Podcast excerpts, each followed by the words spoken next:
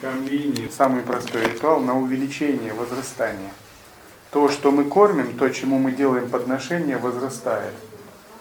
То есть сегодня день Васиштхи, мы делаем подношение в день Васиштхи, что значит? Наша мудрость возрастает. Вот смысл, почему мы сейчас раздаем просад. Когда кормят садху, ритуал бандары, что означает? Делаешь подношению садху, это ритуал на увеличение. Что? Увеличивается в твоей жизни дух садху, культура садху, твоя жизнь тоже становится связана с жизнью садху, ты усиливаешься. Это смысл бандары. Лучше можно вопрос? А когда раздают просад, важно, кто кому старшим младшему или младшим старшему? Имеет это какое-то значение? В абсолютном не имеет, в относительном имеет. А какое? Когда младший служит старшему, раздает просад, он накапливает заслугу, устанавливая связь э, с измерением мудрости ума старшего, если у старшего мудрый. Это как форма подношения более вышестоящим, так? Энергиям, там, древу прибежища, парампаре. То есть он старший, допустим, там, монах, с вами, он представляет собой кого? Какие силы? Он представляет собой древо прибежища, так? как бы его представитель. А когда старший младшему делает подношение, что? Это значит другое немного. Он делает ритуал возрастания, связанный с младшими энергиями. То есть он их гармонизирует, он их делает благоприятными. Вот так. А что представляет собой младший, так сказать, по положению, сознанию? Он представляет какие-то энергии более материальные. Так? В его положении, в этой ситуации. Значит, когда старший раздает просад младшим, он гармонизирует эти материальные энергии. Или их дает им возможность процветать, или их гармонизирует. В общем, как-то их улучшает. Поэтому разные чуть-чуть ситуации. Иногда проводит ритуал Лакшми, читает мантру, там есть Пурашчарану выполняют, тапасию. Последняя десятую часть Пурашчарана – это интенсивный ретрит по мантра-йоге какого-то божества. Десятую часть выполняет хаван семенами черного кунжута. А в конце надо позвать э, маленьких детей и раздать им просад, чтобы богиня была полностью удовлетворена. Вот пример, когда старший младшим раздает. То есть он гармонизирует все энергии. А иногда ритуал делается и брахманам надо накормить. То есть брахманы здесь имеется в виду старшее более сознание, ну если это домохозяин, мирской человек, так? Не, не саньяси. Саньяси более старший по отношению к брахману. Но если грехастский домохозяин проводит какой-то ритуал, в конце кормит брахманов. То есть, кормя брахмана, он удовлетворяет там вишну или какое-то божество, которому он выполнял садхану, потому что они являются представителями этого мира. Иногда в конце ритуала часть еды откладывают там для духов. То есть духи тоже представляют собой определенные энергии, младшие по отношению к человеку. И считается, они не могут питаться тем, что им не предложат. И они настолько боязливы, пугливы, не могут даже подойти, если им специально не поднести. Но их, им подносят для того, чтобы сгармонизировать какие-то вот такие маленькие относительные энергии этого мира. То есть просад в день явления Васиштхи – это способ установить связь с измерением, с мудростью Васиштхи через ритуал увеличения подношения. Иногда садху едят не тогда, когда им хочется, а тогда, когда им подносят. Нимкароли Баба однажды путешествовал, ему 40 раз за день сделали подношение. 40 раз за день поел просад. И бывает так, если вам подносят, вы не хотите есть, вам не обязательно все съедать. Вы можете просто попробовать, этого достаточно. Но если вы хотите съесть, конечно, вы можете все есть. Божества, например, тоже не все съедают, когда им подносят.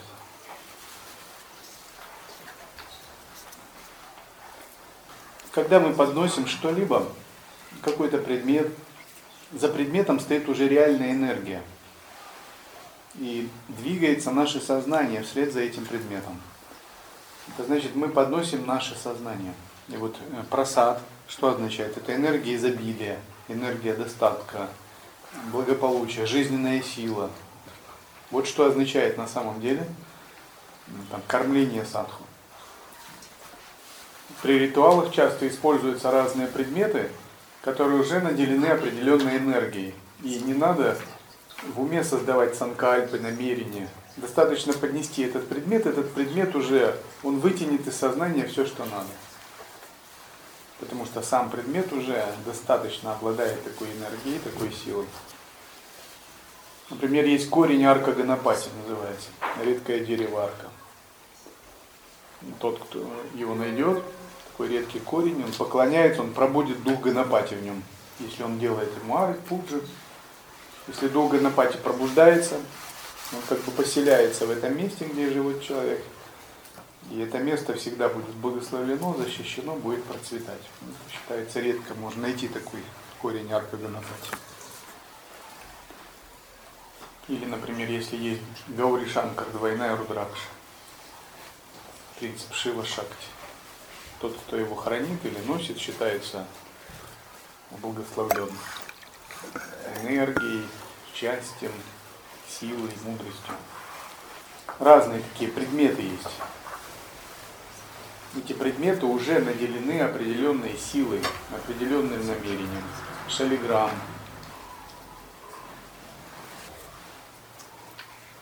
просад, он тоже наделен определенной силой. То есть у нас сразу ассоциации.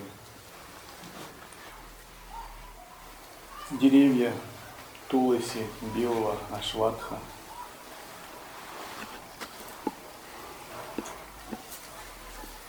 Наделены определенными благословляющими силами.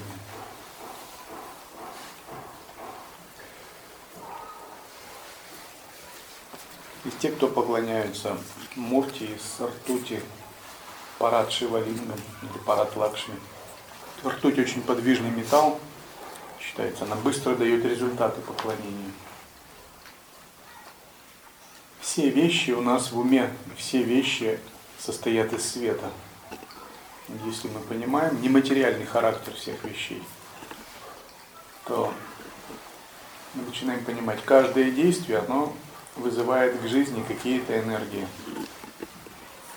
И мы можем понимать, как действуют эти энергии. Тогда каждое действие становится ритуалом. Тогда уже еда превращается в подношение. И если вы какие-то энергии проявляете к ним уважение, они усиливаются в вашей жизни, возрастают. Тот, кто проявляет уважение к материальным вещам, деньгам, улучшается его материальное положение. Тот, кто проявляет уважение к садху, в его жизни садху начинает нарастать, заполнять его жизнь садху. Кто проявляет уважение старшим, он начинает а, как бы двигаться по лестнице иерархии. Ему открываются какие-то новые горизонты, связанные со старшими энергиями кто проявляет уважение божествам, божественные измерения открываются. Кто проявляет уважение к временным ритмам, циклам, фазам Луны, планетарным силам, в его жизни возрастает гармония, связанная с планетарными энергиями. Чему мы проявляем уважение, то в нашей жизни нарастает. Наоборот, чем мы пренебрегаем, что такое пренебрежение? Пренебрежение это как бы исключение из сферы своего сознания, то уменьшается в нашей жизни. Оно как бы исключается из нашей жизни или становится неблагоприятным. Или вообще в нашей жизни не существует. И вот искусство жизни в материальном мире – это искусство знать, чему надо высказывать уважение, чем надо пренебречь и как это правильно делать. То есть вся культура садху, это в каком-то смысле, это не только созерцательная, медитативная культура, это тоже культура правильного оказания уважения. Уважение внутри определенным энергиям, определенным дням, определенным живым существам. И как бы не пренебрежение и игнорирование определенных энергий внутри себя, например, клеш, мысли и прочее. Мы одни энергии уважаем, усиливаем, а другие энергии игнорируем. И вот благодаря этому мы выстраиваем коридор, с помощью которого мы поднимаемся вверх по духовной лестнице. А на каком-то этапе наш ум так сильно очищается, что мы все энергии уважаем. Уже нам нечего игнорировать. На стадии всеприятия, единого вкуса мы уважаем вообще все энергии. Абсолютно все. Даже клеши, даже ум, даже эго. Ну, то есть вообще все, что можно. Даже нечистые какие-то вещи. И тогда они все проявляются как мандала чистого видения, мандала единого вкуса с разными божествами, мирными, нейтральными и гневными. То есть измерение абсолюта это вообще измерение тотального уважения, не игнорирования ничего. Но надо быть достаточно погруженным в измерение абсолюта единого вкуса, чтобы уважать вообще все энергии. Потому что если ты уважаешь вообще все энергии, то они могут прийти в твою жизнь как бы ты подумаешь, а, а я не звал. Они все равно пришли. Ты оказал нам почтение, установил связь. Допустим, если вы окажете уважение Тхумавати, она придет. Но может лишить всего, кроме осознавания. Может дать дальше надсечение. Поэтому йог должен быть. Или кали. Да? Она тоже, если окажете уважение, она откликнется. Но вопрос, что Кали, она живет на смашинах, ее окружают соответствующие силы и энергии. Надо думать, в какое время и кому, в каком статусе оказывать уважение Кали. Если домохозяин начнет ей оказывать уважение, то есть призывать, ну она придет. Он перестанет быть домохозяином. Ну, домохозяин, который мажется пеплом, живет на смашинах, это уже не домохозяин. Домохозяин оказывает уважение больше Лакшми. Но Кали он может иногда при ритуалах Уважение – это связь, призывание энергии, которая приходит в твою жизнь. С другой стороны, если ты чем-то пренебрегаешь, то эта энергия от тебя уходит, отворачивается. Например, если где-то там грязно, нечисто, это энергия Лакшми разворачивается, уходит. Если мы уважаем монашескую культуру, монашеские принципы, монашеская санга сильная – много людей становятся монахами, санга тоже процветает. Если где-то мы ими пренебрегаем, то санга тоже становится слабее в духовном смысле.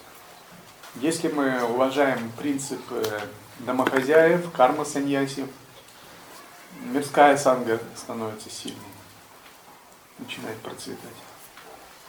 И вот надо жить так, чтобы уважать все нужные энергии, и особенно надо выражать уважение чему? Ритуальным предметам, с которыми выполняете садхану. Четки хранить, разные предметы, которые вы вытираете алтарь в особом специальном месте, чтобы они никогда не лежали на земле, на полу. Священные тексты. Тогда они наделяются дополнительной благословляющей силой шакти. Не переступать через ритуальные предметы санкхати не бросать на полу, только на подстилке. Если вы выражаете уважение старшему повару, кухня всегда будет процветать, всегда будете иметь хороший просад. Потому что через старшего повара будет идти энергия напорная. Лакшми напорна. Выражаете уважение стражу Дхармы, а Юпитер, Хармарадж будет вами доволен. Через них действуют эти энергии выражаете э, уважение управляющему, то Лакшми, Вишвакарман будут довольны. Через них идут эти энергии. Выражаете уважение Маханту, э, Сарасвати, Лакшми, Брихаспати будут довольны. Разные энергии действуют через разные роли. Это важно понимать. То есть смысл чистого видения не только тренировка ума, это еще понимание расстановки энергии в мироздании. Через разные функции, разные роли действуют разные энергии божеств. И культура садху это культура уважения. Жизнь целиком мистична. Чистое видение возникает, когда вы понимаете роль разных энергий во Вселенной.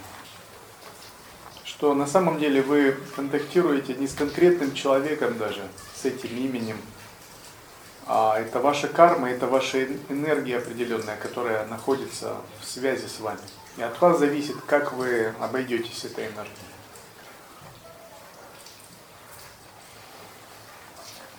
И уважение – это способ получить благословение энергии. Как бы выражаешь уважение человеку, а из лба человека выходит божество с булавой, цветком лотоса, диском, трезубцем, с гирляндой и делает Абхая Мудру. Это, я не, это не метафора, я буквально говорю, так оно и есть. Я это лично не раз наблюдал тонким зрением. Потому что люди это ваханы божеств, носители божеств. Пусть даже с нераскрытыми качествами, потенциале.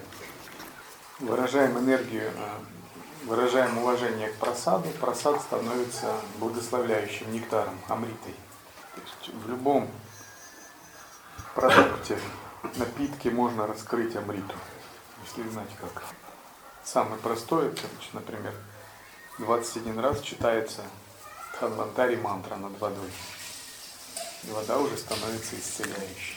То есть божество пробуждается в воде. Это божество открывает, влияет на тонкие структуры тонкого тела. Над просадом читается мантра, пробуждается божество в просаде. Потому что и вода, и просад – это сгустившийся свет, божественный свет, который нам кажется твердым, твердой пищей. Это энергия сгустившаяся. И когда мы восприятие просада выводим на квантовый уровень, то вот этот открывшийся божественный свет, он начинает благословлять. Просад становится нектаром. То есть он гармонизирует наши ветры, каналы, энергию, увеличивает продолжительность жизни, очищает, устраняет э, препятствия из тонкого тела. Например, пока ехали на Манасаравар в 2011 году, первый поход на Кайлас, там были разные трудности, препятствия, духом подношения делали. Но когда приехали на Манасаравар, я рекомендовал всем чуть-чуть омовение сделать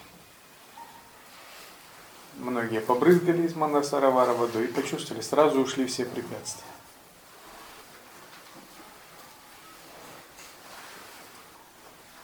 Ну, как быть практикующим, когда он не видит от всех ситуаций дальше, он не видит, что там управляющий, который там что-то дают или страшно делает замечательно, не видит там божество с головы, ну, как там, как это может, когда он не успевает, как он сам освобождается в каких-то там ситуациях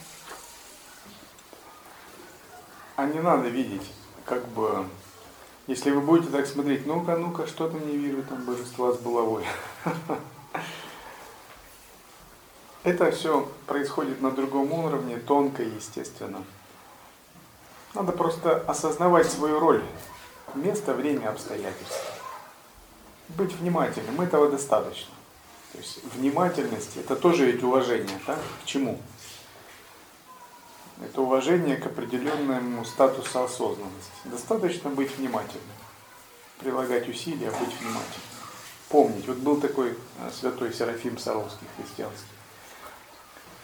Он практиковал не атма вечара, а чуть-чуть другую вечару. Он спрашивал не кто я, а где я. Метода нава-йоги. Определение местоположения объектов пространства Вселенной. Такой у нас метод тоже есть. Он всегда вопрошал, где я, где я, где я, где я. И вот где я, это бдительность определенная к твоему местоположению во Вселенной. Всегда помните, кто я во Вселенной, где я во Вселенной. Что вот вспомните древо прибежища. Вспомните 14 миров ведической Вселенной.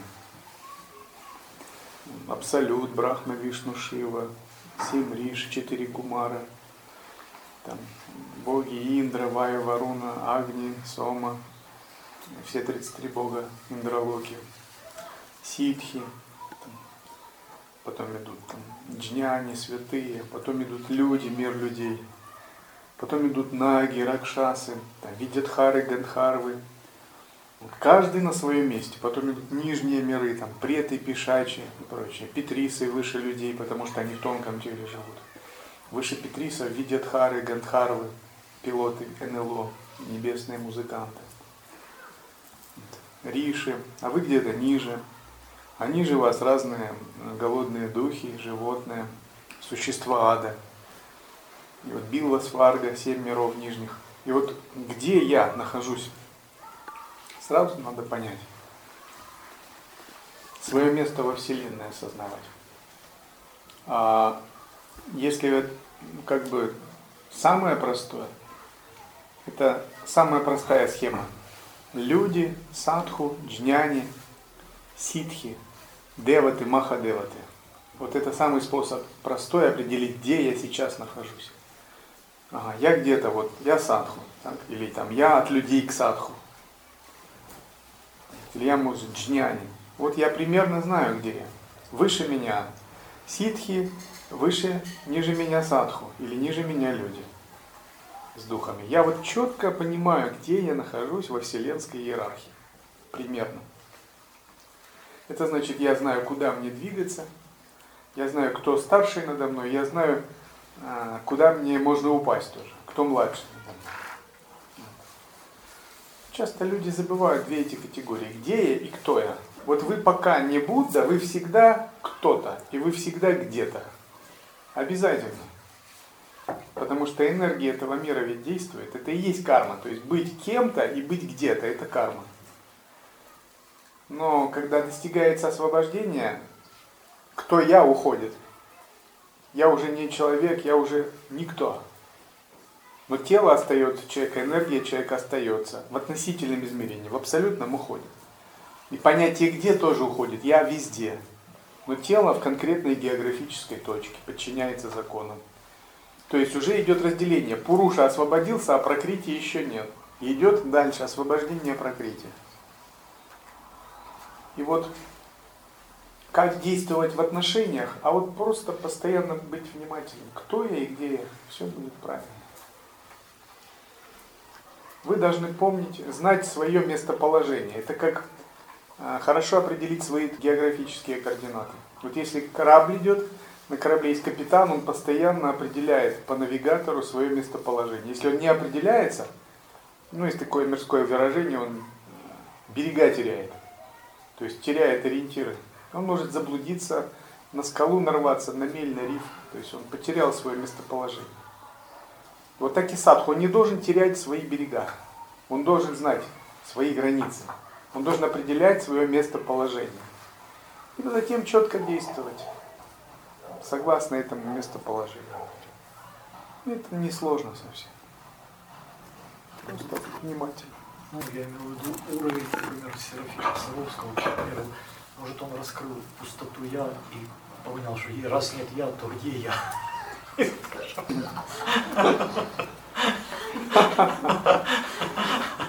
Как святой Дзенский говорил, ну тоже всегда, ты где, говорит, ну сам себя спрашивал, ты Да, где? я здесь отвечал. Да. Басё? Вась. Да. Мы сейчас не можем судить Да. о том, что в уме творилось святого несколько веков назад. Это таинство. От таинства уже все ушло оно. Пока был человек, он был носителем таинства. Ушел, уже никто не может понять. Только может гадать. Это полезные методы. Кто я, где я. Мы всегда в определенных отношениях, в определенной энергии живем. И мы должны быть внимательны к этой энергии. Внимательность – это тоже форма подношения. Оказание знака внимания – это тоже форма уважения. То есть, если вы хотите уважать какую-то энергию, оказывайте знаки внимания. Если не хотите уважать, не оказывайте знаки внимания. Это закон. Вот даже если в Индии человек оказывает знаки внимания какому-то садху, то этот садху начинает эти знаки внимания растолковывать, интерпретировать. Он начинает понимать, что этот человек хочет стать моим учеником. Так как бы. И, соответственно, уже устанавливаются определенные отношения, там, связи, обязанности. Поэтому, допустим, если у кого-то есть гуру, он просто приветствует других садху, но он не оказывает таких знаков внимания тем садху, которые он оказывает знаки внимания духовному учителю. Потому что если он начинает оказывать такие знаки внимания, другой садху может это истолковать неправильно. Он может сказать, а ты хочешь быть там учеником, хорошо, благословляю. То есть здесь такая тонкая этика. И вот мы должны понимать, что мы живем во Вселенной, и это есть различные энергии. Если мы уважаем эти энергии, эти энергии нас благословляют или возрастают в нашей жизни, или гармонизируются. Если нет, то нет. Особенно в отношениях. В отношениях очень важно не скатываться на личностный уровень. Не смотреть на друг на друга, как на человеческие личности. Как только вы смотрите на временные человеческие качества, временные человеческие личности, вы как бы в заблуждение впадаете. Чистое видение означает, что вы смотрите на божественный потенциал, даже пусть он не раскрытый. А второе, вы смотрите как на принцип энергии. Это видение джняни, видение. Допустим, есть э, видение э, самайных братьев и сестер, как гурупхаев. Гурупхаи, братья в Боге, братья в Гуру, духовные братья и сестры. Это один уровень. А есть личностное видение. Вот если вы гурупхаи, вы все объединены одной самай, одним прибежищем, одним гуру, одной мантрой. Никаких проблем. А если вы забываете, что вы Гурубхая, и начинается просто видение человеческое, там, ты такая, а я такой, это уже карма. Это уже не отношение в духе единой самаи через прибежище, через сахасрара. Это отношение через там, Вишудхана, Хата, Свадистана, Аджа, через ум. И тогда а, единая самая или прибежище вас не защитит. Потому что как бы карма действует через вас и вы уже сплетаете свои тонкие тела кармами, своими кармами. Эти кармы вас могут схватить. А если вы относитесь не как к личности, а через прибежище, через самаю, через чистое видение, как духовные братья и сестры, ваши кармы не сплетаются, они вас не схватят. Вы взаимодействуете через сахасрару.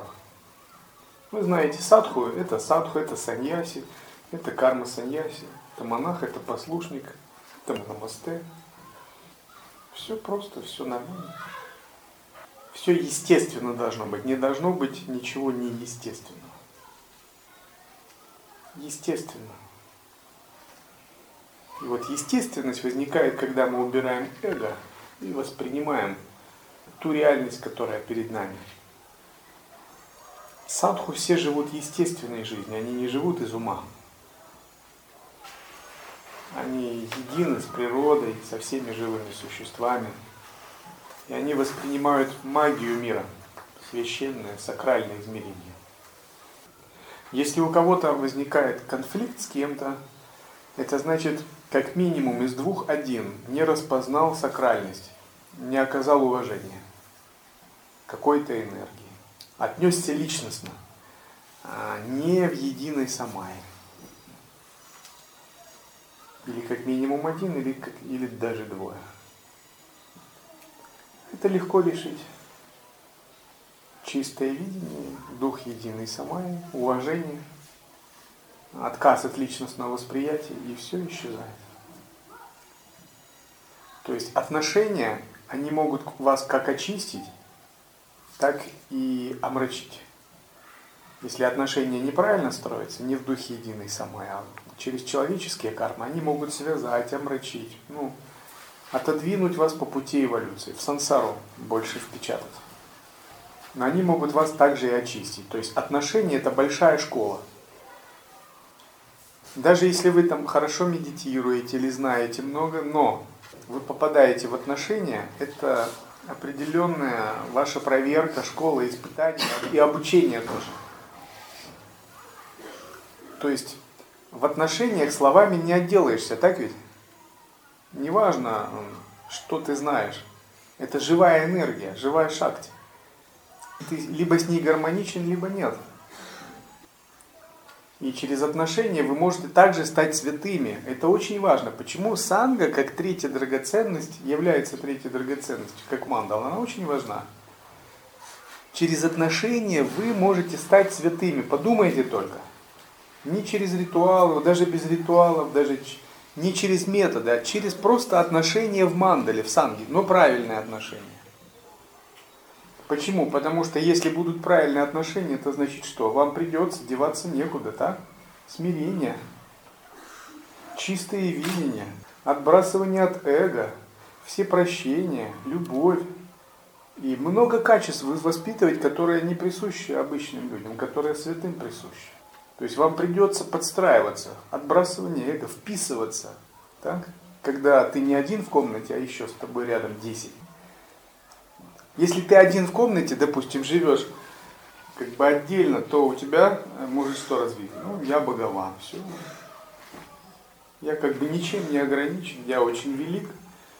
Все мои ограничения уже божества.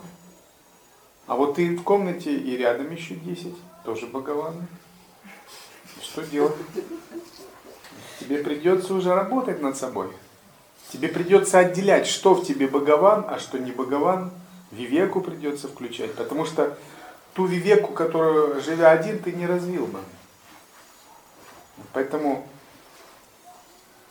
ретрит – это одно измерение, а жизнь мандали в санге в отношениях правильных – это тоже другое измерение, где вы можете воспитать себя до уровня святости, внутреннюю пустоту воспитать по-настоящему. И это опыт не только мой, это в христианских школах тоже – когда святой старец говорит, что ты нигде так не воспитаешь, даже в подвижничестве, даже в отшельничестве, в молодости особенно, как в общежитии.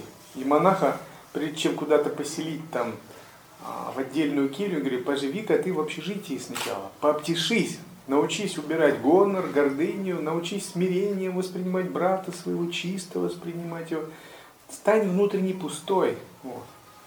Научись прощать, научись любить и прочее. Не завидовать, не гневаться. Научись ему. Если не научишься, келья тебе не нужна пока. Пока не научишься, келья вообще не нужна. Потому что в келье, в уединении все это выползет все равно. Если ты не подготовился, ты не будешь знать, что с этим делать. А мандала, она тебя тренирует, она тебя учит. Она каждый день тебя проверяет. Да? Мандала это великий гуру, великий учитель.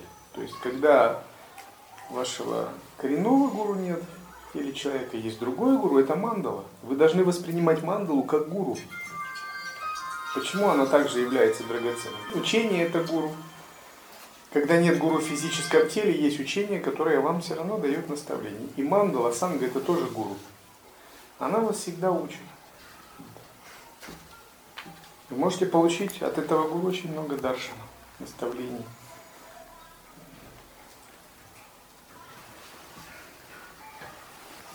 Гуру, получается, мирская санга и монашеская санга, это все равно как мути.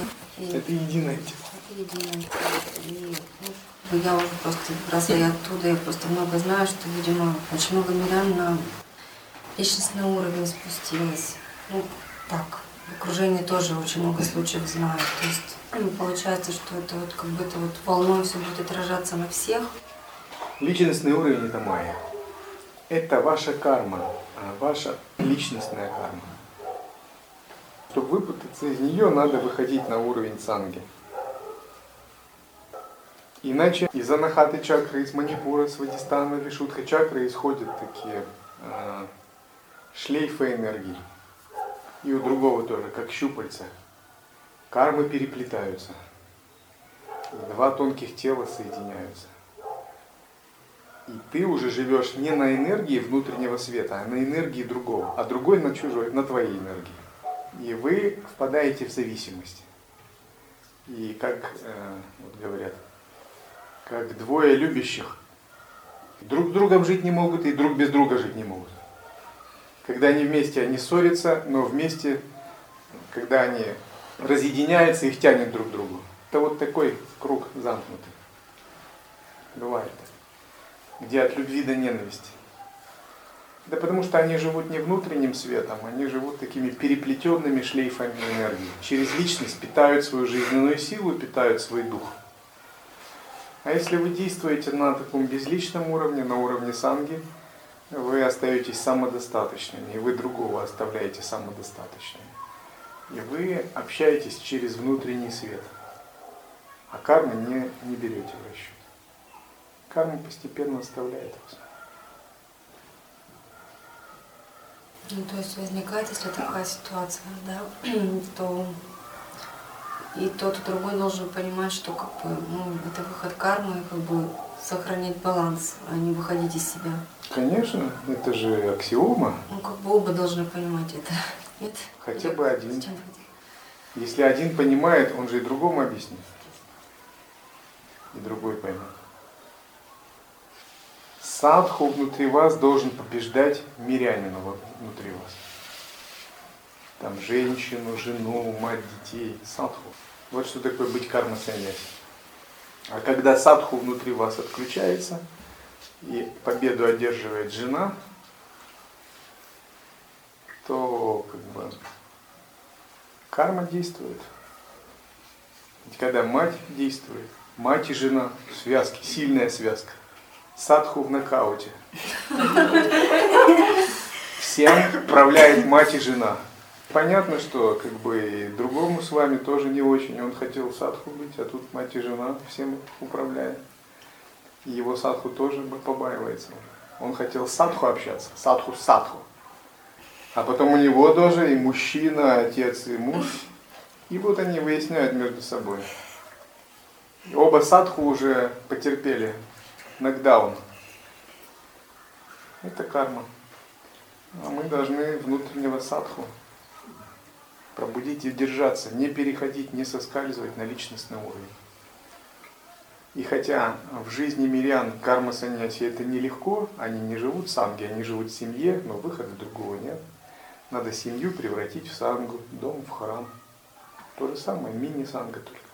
Надо самому стать управляющим и махантом в своем храме из двух человек, трех человек. И стражем Дхармы, управляющим и махантом в своем храме. Некому др- другому вам помогать. Надо самому принять ответственность. Иначе управляющим будет мать, жена, отец, муж. А они как бы будут жить по кармическим программам, так как их воспитали в обществе. Ни мать, ни отец, ни жена, ни муж не могут идти по пути садху. Так? Только садху может идти по пути садху, а муж будет идти по пути мужа. так? Есть дхарма мужа. У него нет дхармы освобождаться, практиковать йогу. Есть дхарма жены. Есть дхарма мужчины, дхарма женщины. Дхарма имеется в виду как определенное направление энергии ума. Только садху может идти путем садху. То же самое, когда и мы в монашестве. Есть дхарма послушника, очень понятная. Есть дхарма монаха, тоже понятно. Идешь, продвигаешься. И внутри нас послушник, монах э, тоже не должен задвигаться на второй план. То есть не должна внутри нас выходить там мужчина, женщина, мать. Монах, он вообще для мира исчез, он для всех остальных статусов исчез. Кто там еще? Ну, еще какая-то роль, другая роль. Они могут быть, но они не должны побеждать садху. Как только они побеждают, невозможно идти по пути. Ну, у мирян же тоже не будет выхода, как э, тоже держать какие-то обеты, ну, не монашества, а как бы такие, если они практикующие. Обязательство карма саньяси. То есть, если вы э, живете как монах, а из вас исходит какая-то такая самодовольная особа, и в момент контакта эта самодовольная особа говорит, да ты что тут, ты кто тут такой? То ваш внутренний монах, он уже где-то в углу сидит потерпевший поражение, а самодовольная особа берет э, власть над ситуацией. И у садху другого, кто с вами общается, как бы непонимание. Он общался вроде бы с садху, а тут выходит какая-то самодовольная особа. И он не договаривался так. Он хотел с садху общаться вашим внутренним, а садху ваш вышел, типа, вот общайся теперь с ней. Конечно, будет какое-то непонимание, дисгармония или конфликт. Тогда он думает, а чего мне с ней общаться? Мой садху не хочет с ней общаться, уйдет. Пусть моя внутренняя самодовольная особа, у меня тоже такая есть. Пусть она с ней общается. И внутренний садху уходит, и другая, две самодовольных особы выясняют отношения. А их не научили там, общаться как садху в садхве, не конфликтовать. Там неизбежен там эго, конфликт, все прочее. Просто внутренний садху на это время покинул, ушел. Бывает не самодовольная особа, а бывает что-то другое. Но только садху. Садху имеет право общаться, когда мы в монашестве, в мандале. Потому что, когда мы живем вместе, мы как бы даем обещание, даем клятву быть садху всегда, так? И мы ожидаем от других, что другие тоже будут вести себя как садху. Мы не ожидаем, что другие будут вести себя как какие-то странные мирские личности. Когда из другого исходит другая мирская личность, наш садху внутри говорит, а мы так не договаривались, мы садху, мы садху живем вообще. Где твой внутренний садху? Ну-ка давай сюда. Мы с ним будем общаться, с этим не хотим. Получается, для, для того садху, для которого развернулась эта ситуация, то получается, в нем вот эти энергии присутствуют, что ну, с ним вот такая особа вышла разговаривать. Я правильно понимаю? То есть она бы не вышла, если бы в нем не было этих энергий. Может быть. Но это не снимает ответственности с того, из кого вышло. Ответственность всегда на вас.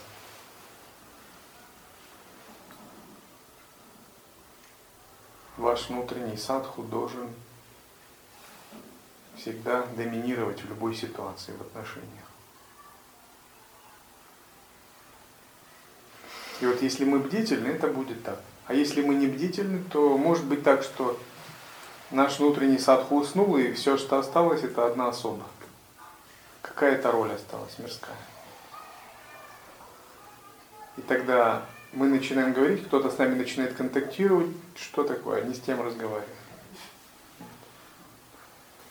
Мы всегда должны своего внутреннего садху, когда мы общаемся в мандале. И вот этот внутренний садху, он рано или поздно очистится и станет внутренним божеством. И вот когда он станет внутренним божеством, то он будет благословлять других.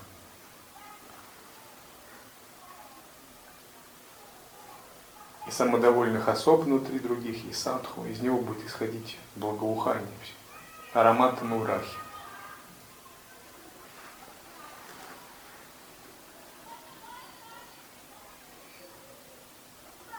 Поэтому, когда мы живем в мандале, мандала нас учит, мандала нас очищает, мандала нас разумляет, мандала нас защищает, благословляет. Мы как гуру. Только этот гуру – это мы сами. Санга, как вся мандала. В тантризме еще это называется кула.